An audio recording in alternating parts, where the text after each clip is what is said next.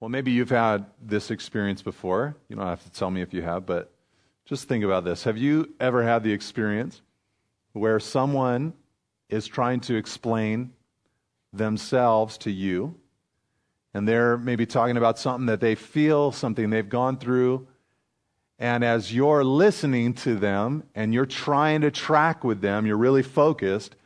Have you ever had the experience where you say to your, yourself, I have no idea what they're talking about? Have you ever been there? Uh, some of you are married, so I know you've been there before, right? Okay, and, and then on the, on the flip side, have you ever had the, the reverse experience where you, you're sharing, you're opening your heart, you're trying to communicate, and you just have this sense that the what you're communicating, how it's coming out, it's falling short. And the person that you're trying to speak with, the person you're trying to connect to, you just have that sense, I don't think that they are understanding me. And sometimes, maybe you've been here, it's not even that you feel that there's a, a, an error or a flaw in them, but you feel it within your own heart. You feel within yourself, I'm having a hard time getting this out. I'm having a hard time being clear. I'm having a hard time even knowing what it is that I'm wanting or desiring to say. Okay? In all of those instances that I just mentioned, what you have are finite beings attempting to communicate with one another. Finite beings attempting to understand one another. Okay? There is a God an infinite, transcendent, holy, majestic, timeless, eternal God who desires to communicate to finite people living in time and space who are marred by sin and history and self will and determination and fleshiness Imagine the complexity of that communication. Here's the thing that we need to understand, though.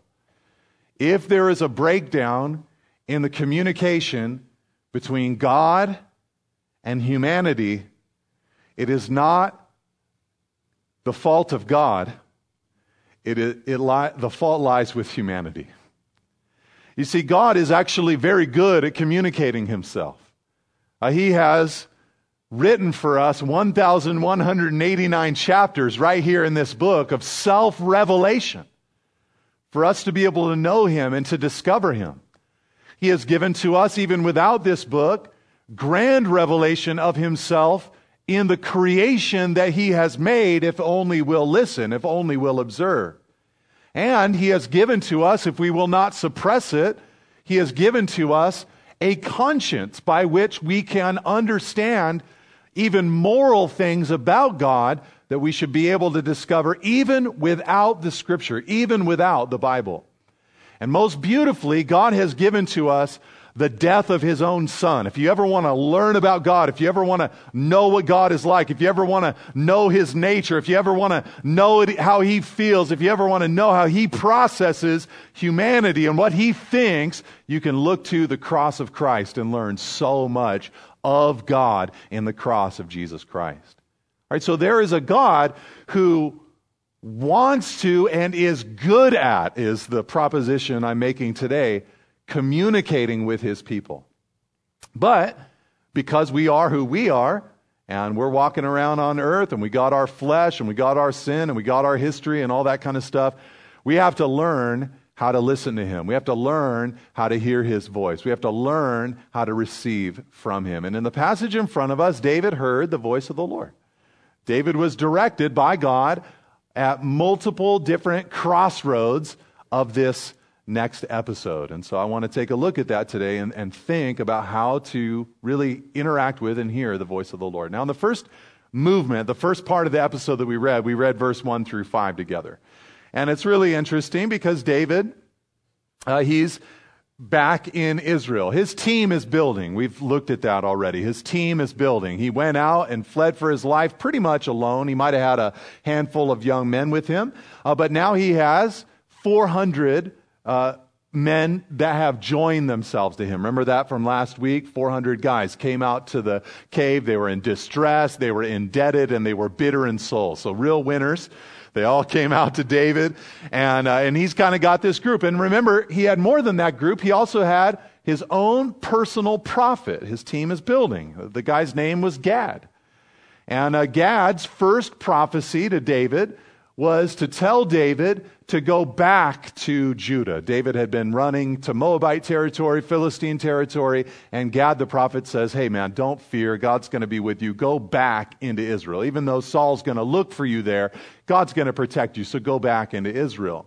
And then also he had his priest, a guy named Abiathar, the son of Ahimelech. So I'm saying all that just to say his team is building. He's got his 400. He's got his prophet who's going to be his prophet for the entirety of his kingly reign. And he's also got his priest who will also serve as priest once he becomes king in Israel, this guy named Abiathar. So he's got his team.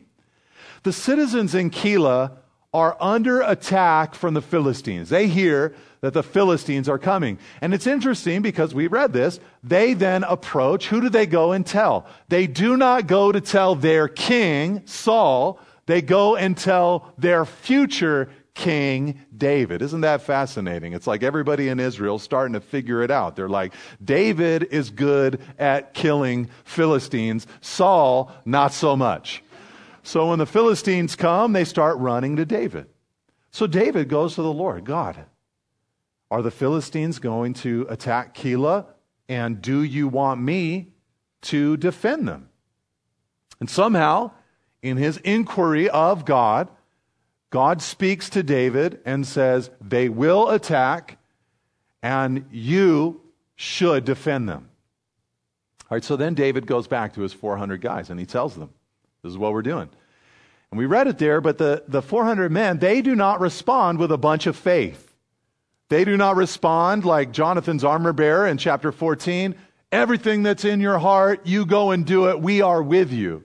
They actually respond with a little bit of fear. A lot of times, this will happen in your life. When the Lord is leading your life, He's going to ask you to do something that is scary. And when you tell the people in your life that, hey, I think God wants me to make this sacrifice or do this thing or take this step of obedience, you got to be ready for that. The people in your life attached to you might say, whoa, I haven't heard that. I'm a little scared of that. And they might be a little nervous. And these guys were a little bit nervous. And what they were nervous of was becoming public. If they went and defended Keilah, then Saul would know of their whereabouts, and so they're nervous about that. And so David, rather than saying, Oh, ye of little faith, rather than looking at them and saying, If you're having a hard time running with the men, how can you run with the horses? Rather than ridiculing their strength, notice what happens. David, we saw, we saw went back and inquired of the Lord again. He inquired of the Lord again. I'm so glad that this episode is first in this study today because when it comes to hearing the voice of the Lord, when it comes to being led by the Lord, when it comes to receiving God's insights and impressions and confirmations, when it comes to this in our lives, one of the massive key ingredients that you've got to have is you've got to have this thing that David had the humility, the humility to say, I may have gotten it wrong. You've got to have the humility, number one, this is what I'm looking at here, to, to seek confirmation, to seek the confirming will and word of the Lord. You know, you might be in your quiet time, you might be reading the Bible, and some verse might stand out to you. And that verse, you might think, man, I think that, you know, this is pointing, I've been praying about this thing, and now that's a confirmation to me. But the people in your life might, be, might say to you, hey, could you pray that, about that a little bit longer? Could you go to the Lord a little bit longer about that? Could we be sure and certain that this is actually, truly, really something that is of the Lord? And David had that humility. You see, if someone does not have this humility, then it's more than likely that they are not hearing the voice of the Lord, but they are hearing the voice of self will and self determination. But the humble spirit is the spirit that says, God, I want you to confirm this within my heart and within my life. Now, I'm using the word confirmation right now. Some of you might even use this word in your everyday, like Christianese vernacular, you know, like, oh, it's confirmation. I had somebody say this to me the other day. I, I uh, wrote an article about writing uh, about the Bible. And uh, when I write different articles, I basically write them, then edit them, and two to three months before they're going to go live, I cue them up. And then I just forget what I wrote. And so I don't know on any given day what is going to come out that particular day. And so this particular day came about where a friend of mine was praying, Lord, do you want me to start a blog where I get to take Bible scripture that I learned when I was in Bible college and in my walk with the Lord, and I'm going to write about the Bible you know, and, and the, the, experiences of my life in that kind of format. And on that very day, they came across this article that I wrote. And what, this is what they said to me. It was confirmation. Right? That's Christianese for saying, I've been praying about this. There's been all kinds of times where the, I've, I've sensed the Lord speaking to me through His Word about this thing, and I've gotten this impression, and now here's this thing that just, it feels so loudly that God is confirming His desire in my life. So I wanted to give to you a few different solid paths of confirmation that you can look to in your life. Because I don't think you need to look for confirmations like, God, right now, if this is what you want me to do, make a seagull fly over my head right at this moment, or, or something like that. You know, I, I don't think that needs to be the kind of confirmation that we look to from God. There are some very solid confirmation methods that God will use. One confirmation source that God will give is an internal witness within your own soul, within your own spirit. Philippians 2, verse 13 says it this way It is God who works in you both to will and to work for his good pleasure. In other words, if you're a believer, then God is working. He is working inside of your heart. And when there are those desires within you that say, I want to obey God in this particular area, I, I will to do it, I want to work in that particular area, it just might be that it is God Himself who is placing that desire within your heart. This has always been a little bit of a grid for me in my my own life and walk with the Lord because what I've determined is that stuff that comes from me and from my soul and from my flesh and from my spirit is quite often self preservationist in nature. But when there are ideas that come into my mind that are sacrificial, that are going to hurt a little bit in obedience to God to be able to execute, sometimes I have this realization well, that came from the Lord. Because Nate Holdridge does not invent those types of desires, sacrificial kinds of desires. They usually just do not come from within. It might be the Lord putting that into my heart. So, an internal witness. Another way is that there will be the witness of, number two, other believers. Other believers. It says in Proverbs 24, verse 5 and 6, and there are many proverbs and passages like this throughout the Bible. It says, A wise man is full of strength, and a man of knowledge enhances his might. For by wise guidance you can wage your war, and in abundance of counselors there is victory. Sometimes you need the confirmation not just of the internal witness, but you need the confirmation of good counsel around you. By many wise counselors, it says, you can wage your war. The idea is you can win the battles of your life if you have good counselors uh, that are in your life. Right now, I'm teaching, like I often do, a little class with a group of guys who have expressed an interest in being able to teach the Bible. Let's take that one as an example. You know, that maybe someone says, I have this internal thing. I'd like to be able to share God's word better. And maybe after a few years of trying and attempting and praying for opportunities and open doors, it might be that good, solid believers come into their life and say, you know, the Holy Spirit gives a lot of different gifts to a lot of different people, and it just seems like maybe there's a different gift that God has given to you. And it might just be that it's a kind word for someone to say, that that helps confirm God's call on my life. All right, so we need that wisdom. We need that counsel. Now, I should remind you that when the Proverbs especially speak of the multitude of counselors, and within them, in a multitude of counsel, there is safety, what it's not saying is listen to a hundred voices, and whatever the majority says, that's what you should do. No, quite often in the Bible, you'll see examples of the majority thinking with the flesh, thinking without faith, thinking with fear.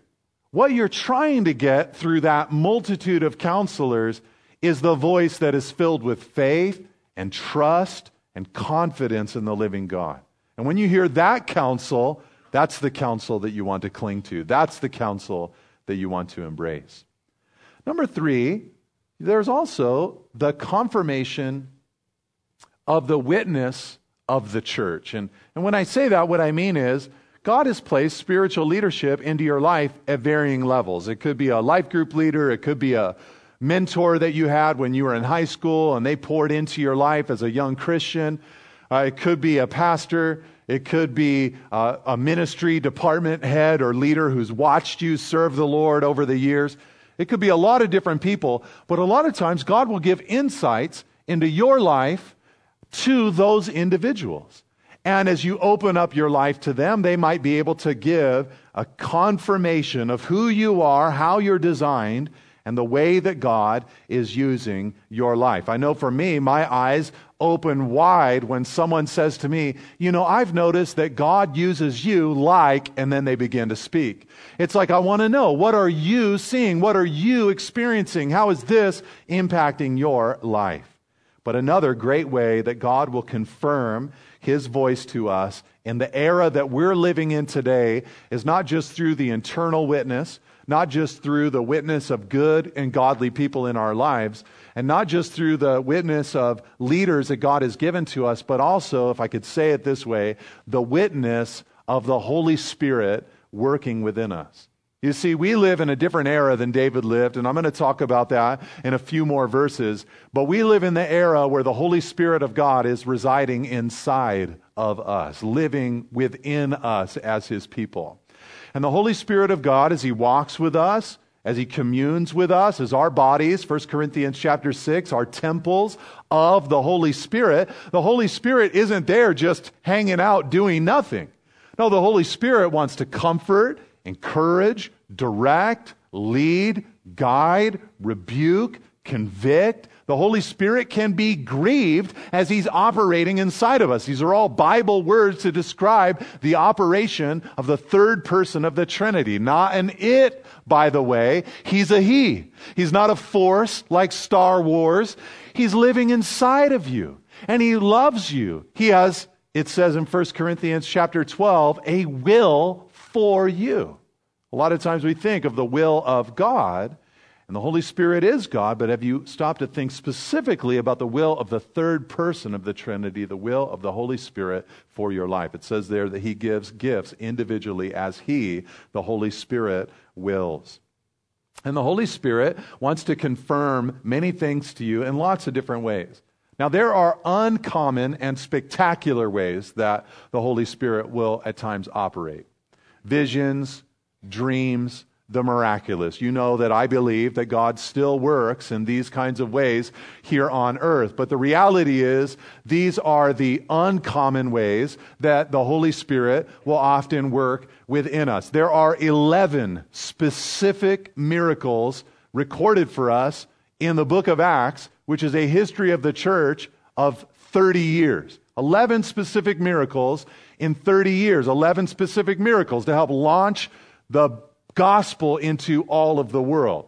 So I just mention that because sometimes we read a book like the book of Acts and we think that it's just supposed to be one just massive vision, miracle, dreams, experience that we are living in here on earth. No, that's not the reality. It is the, the rare way that God will speak and confirm things to his people. But how will the Spirit more normally or more often speak and confirm to us? Well, one way would be through the giftings that He chooses to give to us. It says in Proverbs 22, verse 29, the question is asked Do you see a man skillful in his work? He will stand before kings. He will not stand before obscure men. The idea there is that this man has a gift. This man has an ability, and that ability opens up doors within his life. What gifts has God given to you? What things has the Holy Spirit done in you that make you effective with other people? There are gifts that God has given the person seated to your right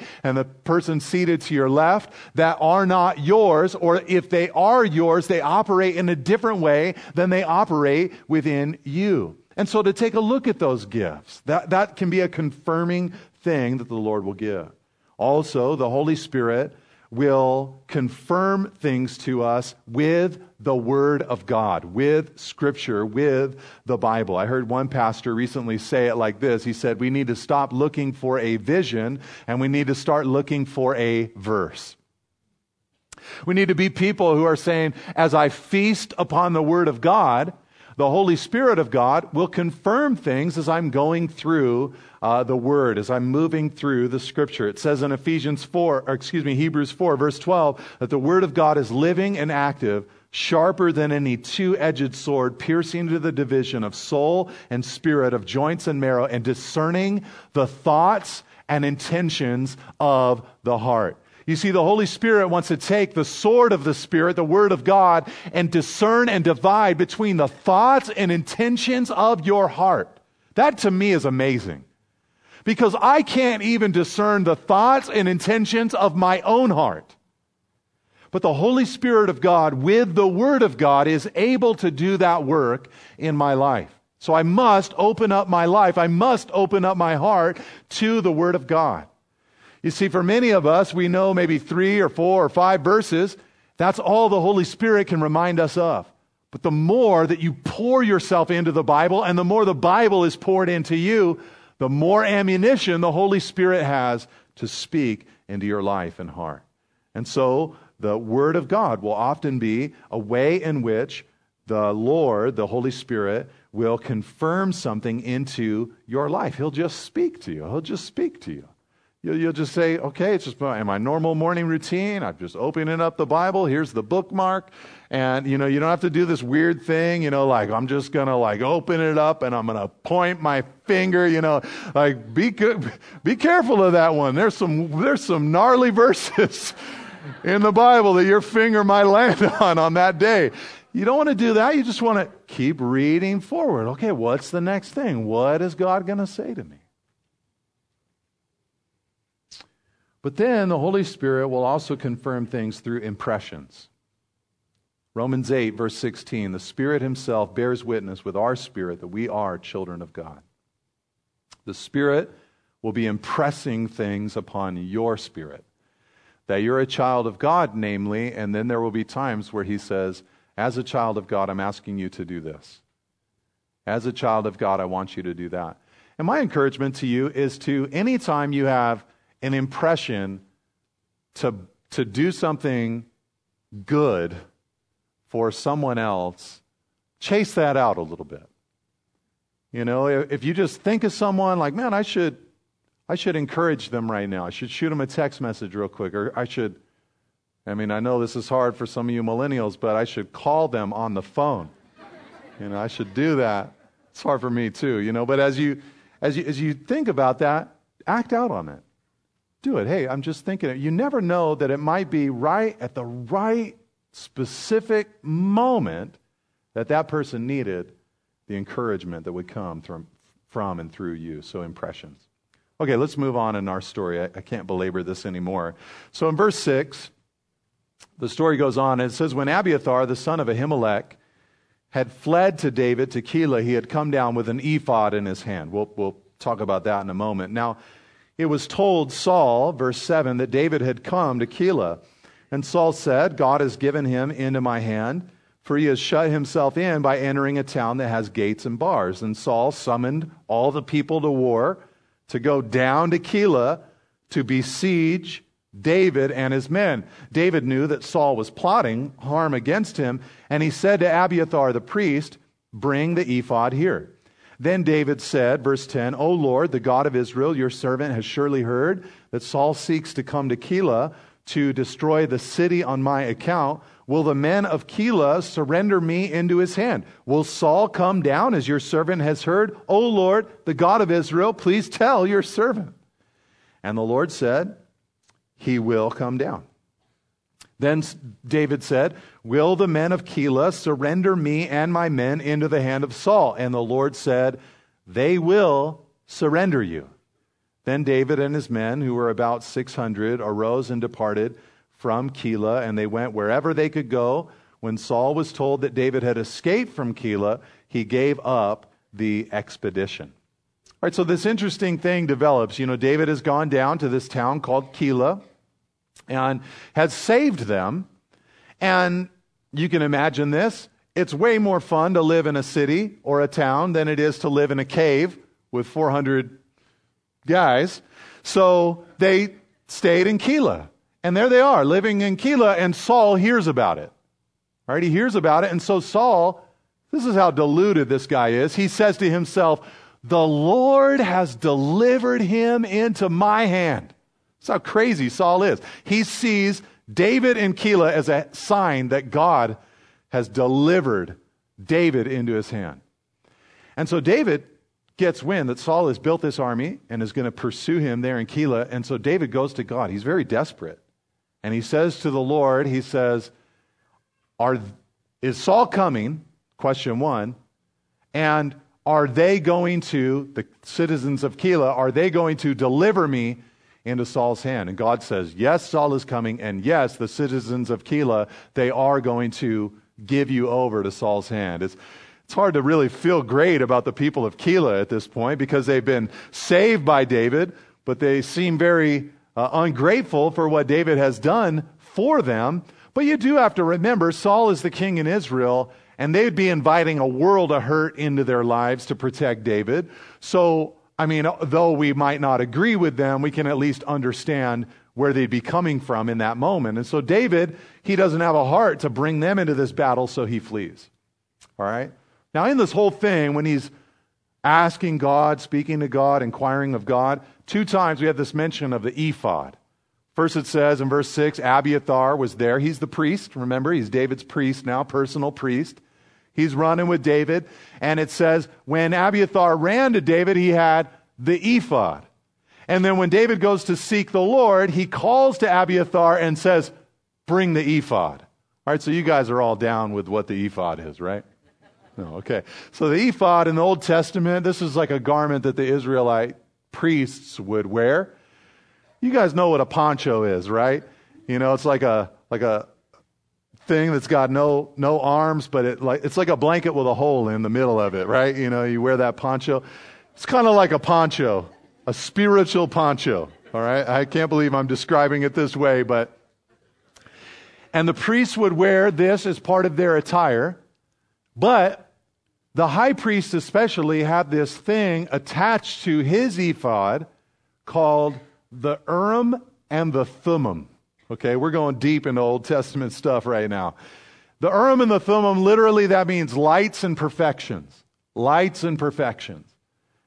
We don't know exactly how the Urim and the Thummim was used in the sense that we don't know exactly what it was. Some people think it was like a, a white stone and a black stone some people think it was some kind of like gem scenario, but something would happen where in times of you know, real significant like emergency in, in Israel where like the big players needed to hear what God wanted them to do. Should we go into battle? Should we not go into battle? Stuff like that they would consult the priest who would consult the Urim and the Thummim, the lights and perfections, and somehow, through something be, being illuminated, we, again, we don't know exactly how it worked, but God would declare his desire for them in that kind of way. That's why it's listed out twice, his question. Are they coming down? Yes, because they get a yes or no answer. It, it, are they going to deliver me? Yes. All right, so that's how David determined God's voice at this point. At this point in the teaching, some of us might be sitting here going, That is incredible. I wish I had one of those. I wish I had like a sweet Urim and Thummim app or something, you know? And when I was, you know, in just like real, like, God, I don't know what to do. I don't know what I, sh- you know, should I, should I say yes? Should I say no? Should I take the job? Should I go to this school? Should I go to that school? Should I do all these different things? I wish I had the Urim and the Thummim, you know, at that point and could just like, that's it. That's the thing, you know, that I'm supposed to do. All right? Here's the deal. If David was sitting here today talking with all of us, he would say to us, You should not be jealous of me. I am jealous of you. Because you live in an era where Christ has ascended and poured out upon the church his spirit and deposited his spirit to live inside of each one of his children.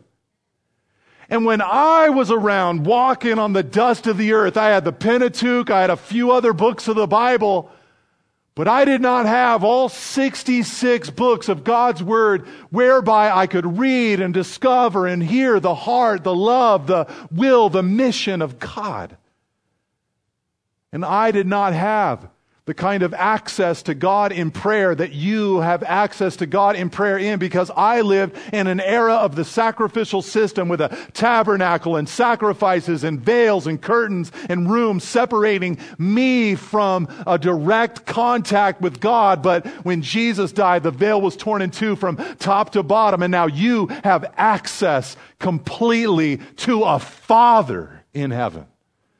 You see, David would be jealous of us and the era that we are living in. So, all I really wanted to say in this point is that in hearing the voice of the Lord, we want to, like David did, use every instrument that God has given us for the biblical era that we are living in. We don't live in the Urim and Thummim era. We don't live in the tabernacle era. We live in the right now era. And in this era, God has given us incredible ways to discern his voice. Obviously, the most incredible of all the ways is this book right here, the Bible, Scripture. And I'll remind you, because I'm going to tell you three instruments that God has given to us. In this first instrument, the Bible, we have to remember the authority of God's Word. It says in 2 Timothy chapter 3 verse 16 that all scripture was breathed out by God and is profitable for teaching, reproof, correction, and for training in righteousness. That means that if we disbelieve or disobey anything in this book, we are disbelieving or disobeying God Himself. He has declared Himself to us. He has made this book the authoritative book where He has revealed Himself. Also, about the Bible, we have to believe in the clarity of the Bible, the clarity of Scripture.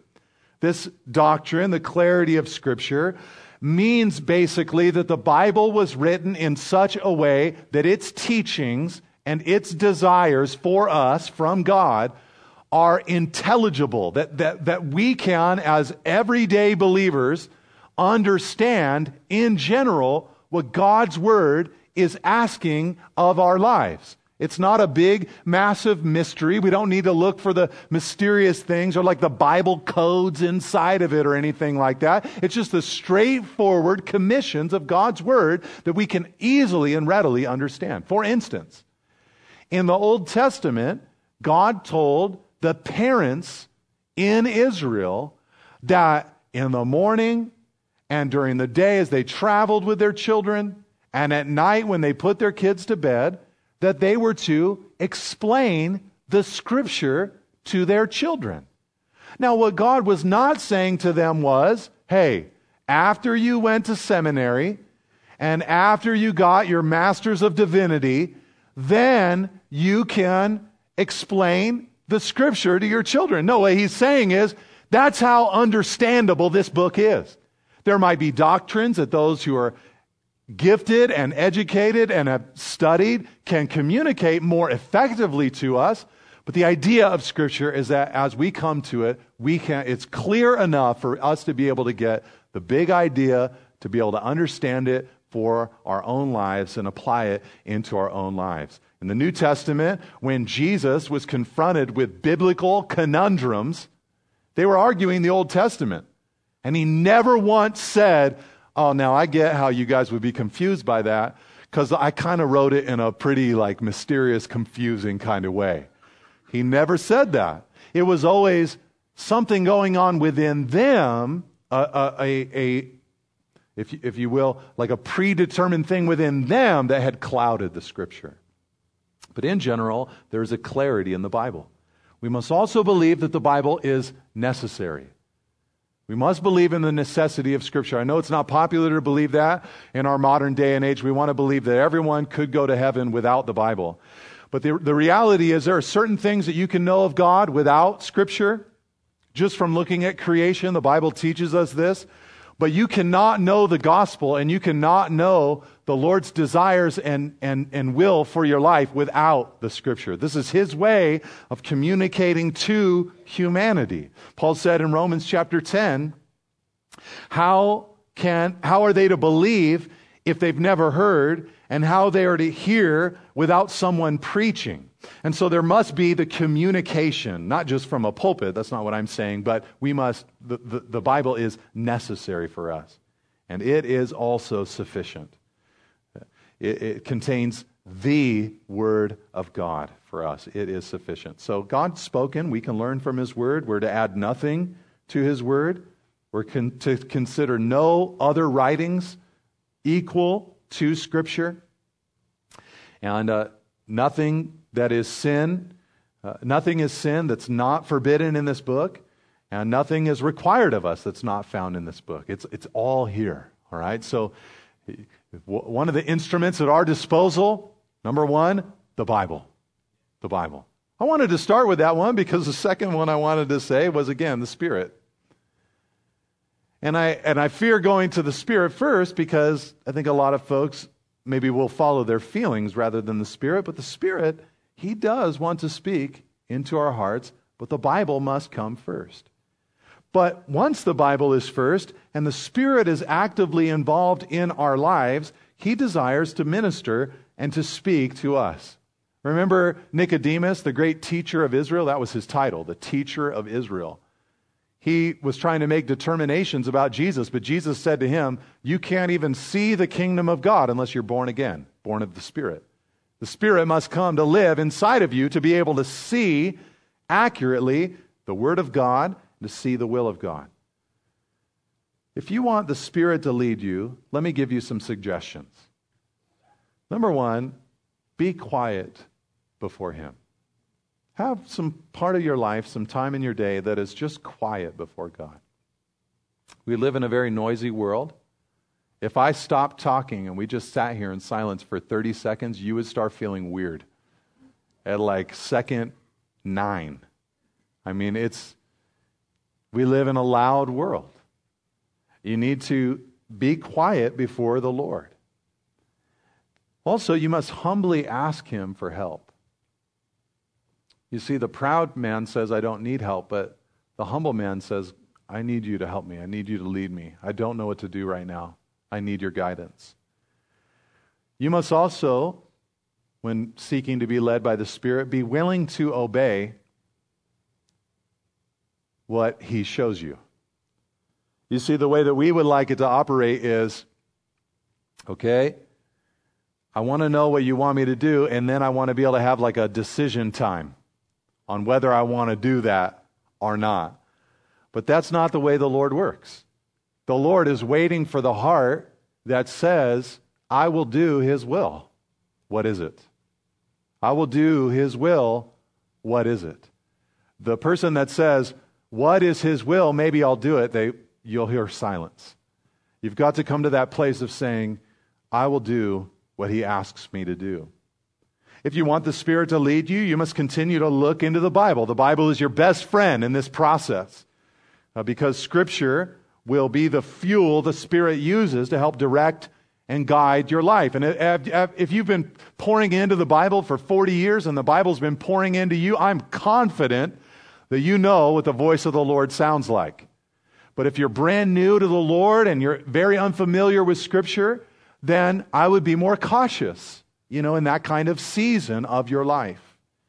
And then you must wait for His response. Wait to see what He might say to you.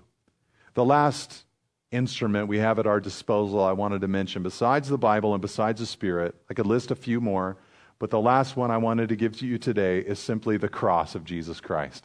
Because when you look to the cross, you see who God is. You see His love. You know His access. And, and that's where great exchanges of shame and embarrassment and fear, they're exchanged for freedom and forgiveness and boldness in Him. All right, now let's see how our story ends. All right, verse 14 uh, to the end of the chapter, really. It says, And David remained in the strongholds in the wilderness in the hill country of the wilderness of Ziph, and Saul ta- saw him every day, but God did not give him into his hand. David saw, verse 15, that Saul had come out to seek his life. David was in the wilderness of Ziph at Horesh, and Jonathan, Saul's son, rose and went to David at Horesh and strengthened his hand in God. And he said to him, Do not fear, for the hand of Saul, my father, shall not find you. You shall be king over Israel, and, and I shall be next to you. So he was like partly right. Uh, because Jonathan would actually die, but David would be the next king in Israel. He says, Saul, my father, knows this. And the two of them made a covenant before the Lord. David remained at Horesh, and Jonathan went home. Then the Ziphites, verse 19, went up to Saul at Gibeah, saying, Is not David hiding among us in the strongholds at Horesh? on the hill of Hachilah, which is south of Jeshimon. Now come down, O king, according to all your heart's desire to come down, and our part shall be to surrender him into the king's hand. And Saul said, May you be blessed by the Lord, for you have had compassion on me. Go, make yet more sure.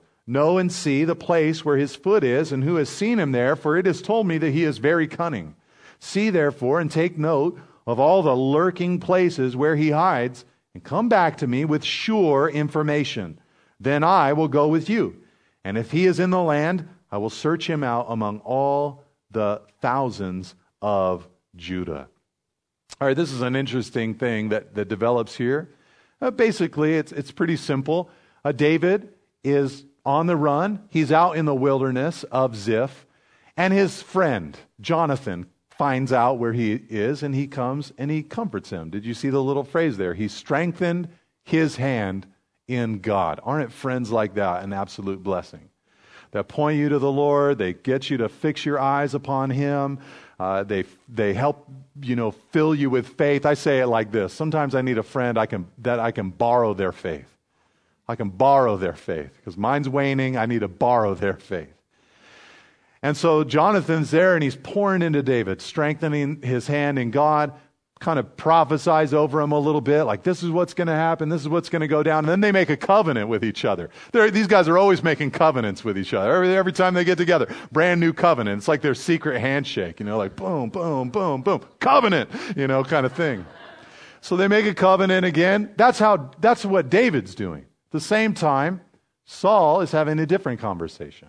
The Ziphites these punks. They come out and they tell Saul, they say, We know where David is. He's hiding amongst us. And Saul acts all spiritual. He's like, Oh, blessings upon you. You've blessed me. You've cared for me. And then he says, But you know, this David guy, he's sneaky. And I've heard that he hides and he runs, you know, so find out specifically where he's at. Keep an eye on him and come and tell me. And then when you tell me, I will come out and I will pursue him. Look, I don't have a lot to say about this particular portion except to simply say this David was hearing from someone good, Saul was hearing from someone evil. David was consuming the right information, Saul was consuming the wrong information. And if you want to hear the voice of the Lord, you really do need to guard your eye gate. You do need to guard your ear gate. And you do need to think about what you are allowing, what voices you are allowing to speak to you. The philosophers of today, whether they be the musicians or the scholars or the media or the poets, whoever they be, they ought not be the ones that are telling you how to live your life. They, they should not be the ones that you are building your life upon. Saul opened himself up to the wrong people, but David was opening himself up to the right people. And we like to deceive ourselves into thinking that we are not very impressionable. And we like to think that when we were young, that's when we were impressionable. But now that we're more mature, we are no longer impressionable. And you were. You were impressionable when you were young. I, I remember when I, was a, when I was a middle school student at Pacific Grove Middle School. Go Breakers. I remember there was this season where like it seemed like every guy at school, this was like the late 80s, early 90s, every guy in school was buying these sports team jackets called parkas. They were basically like a sleeping bag, like a, you just wore a sleeping bag. The thing you need to know about Nate Holdridge is I run hot. I have run hot for every day of my life. I have never been in a weather situation where I have needed a parka, ever. But I saw these dudes cruising around. I was like, I should probably get a parka. And so I did. I rocked one. I had a parka. And we like to tell ourselves as time goes on that we're now, we're, we're not as impressionable as we were before. But we are. We, we receive that influence, that pressure even still, the world, the culture, society, it puts it upon us. So we have to make sure that we are hearing not the negative voices, but the right people, the godly people, people like Jonathan speaking into our lives. All right, so it says in verse 24, and they arose and went to Ziph ahead of Saul. Now David and his men were in the wilderness of Maon and in the Arabah to the south of Jeshimon, and Saul and his men went to seek him. And David was told, so he went down to the rock and lived in the wilderness of Maon. And when Saul heard that, he pursued after David in the wilderness of Maon. Saul went on one side of the mountain, and David and his men on the other side of the mountain. And David was hurrying to get away from Saul. And Saul and his men were closing in on David and his men to capture them. A messenger came to Saul, saying, Hurry and come for the Philistines have made a raid against the land. So Saul returned from pursuing after David and went against the Philistines. Therefore, that place was called the Rock of Escape. And David went up from there and lived in the strongholds of En Gedi. I realize there's a lot of geography and a lot of topography that's mentioned right there. You got Maon, Ziph, Arabah, the Jeshimon, you got a rock, you got a wilderness, you got, a, you got the mountain. But basically, what's happening here is that David is pursued by Saul. They come to this mountain. Think of it not like a 200 miles in circumference mountain, but think of it as a large hill. Saul's band separates. They're encircling the hill. They're about to descend upon David and his men. And just at that moment, a messenger comes to Saul and says, The Philistines are attacking. Saul's the king, so he's got to leave and go defend his people. This is just the, the last second kind of escape. And so David and his men, they sat there and they're like, we barely made it. It was the last second. And they looked around and they're like, what should we call this rock that we almost got God at? and they said, let's call it the rock of escape. All right. And then they fled from there and they went into the wilderness of En. This is, this is David. He heard the voice of the Lord right here. You know, I heard the voice of the Lord. He heard the voice of the Lord in the sense that he was able to look at the circumstances in that moment and say, only God operates like that. You see, we want God to operate much earlier than he often does. He's never late, he's never early, he's always right on time. And here, David is delivered right at that last second moment. That is God. You see, the thing is, God wants us to be like Him. And you know what God is? Calm. And in order for the fear to get weaned out of us, He's got to prove His timing and His faithfulness over and over and over and over again so that we can calmly, with faith, say, He is able. And so David learned that here in this moment. So, there it is, hearing the voice of the Lord, David led by God, and my prayer is that we would be led by the Lord as well. So I'm not going to invite the worship team up right now. I'm just going to close in prayer, and I'm just going to pray and ask that God would speak to us and that we would be able to more and more open up our ears and our hearts to His voice and what He's saying into our lives. Father, I just want to close just praying that even right now, the fellowship that happens out on the patio or in the grill or the conversations that happen with the social workers and people that are here talking about foster care, please have your hand upon all of those interactions. Also, Lord, we pray that you'd help us to discern your desires in, in your heart. We, we love it, Lord. This is a chance for us to walk by faith and not by sight. And so we pray that you'd train us to be able to discern you more effectively than we have been able to in years past. Mature us, Lord. Grow us. Wash our hearts with your word so that we could know and, and hear your voice more effectively. So help us, God, we pray. And Lord, in ways that we can be a confirming voice in each other's lives, give us that gift, we ask. We thank you, Lord, and we pray your hand of blessing to be upon us as a church. In Jesus' name, amen.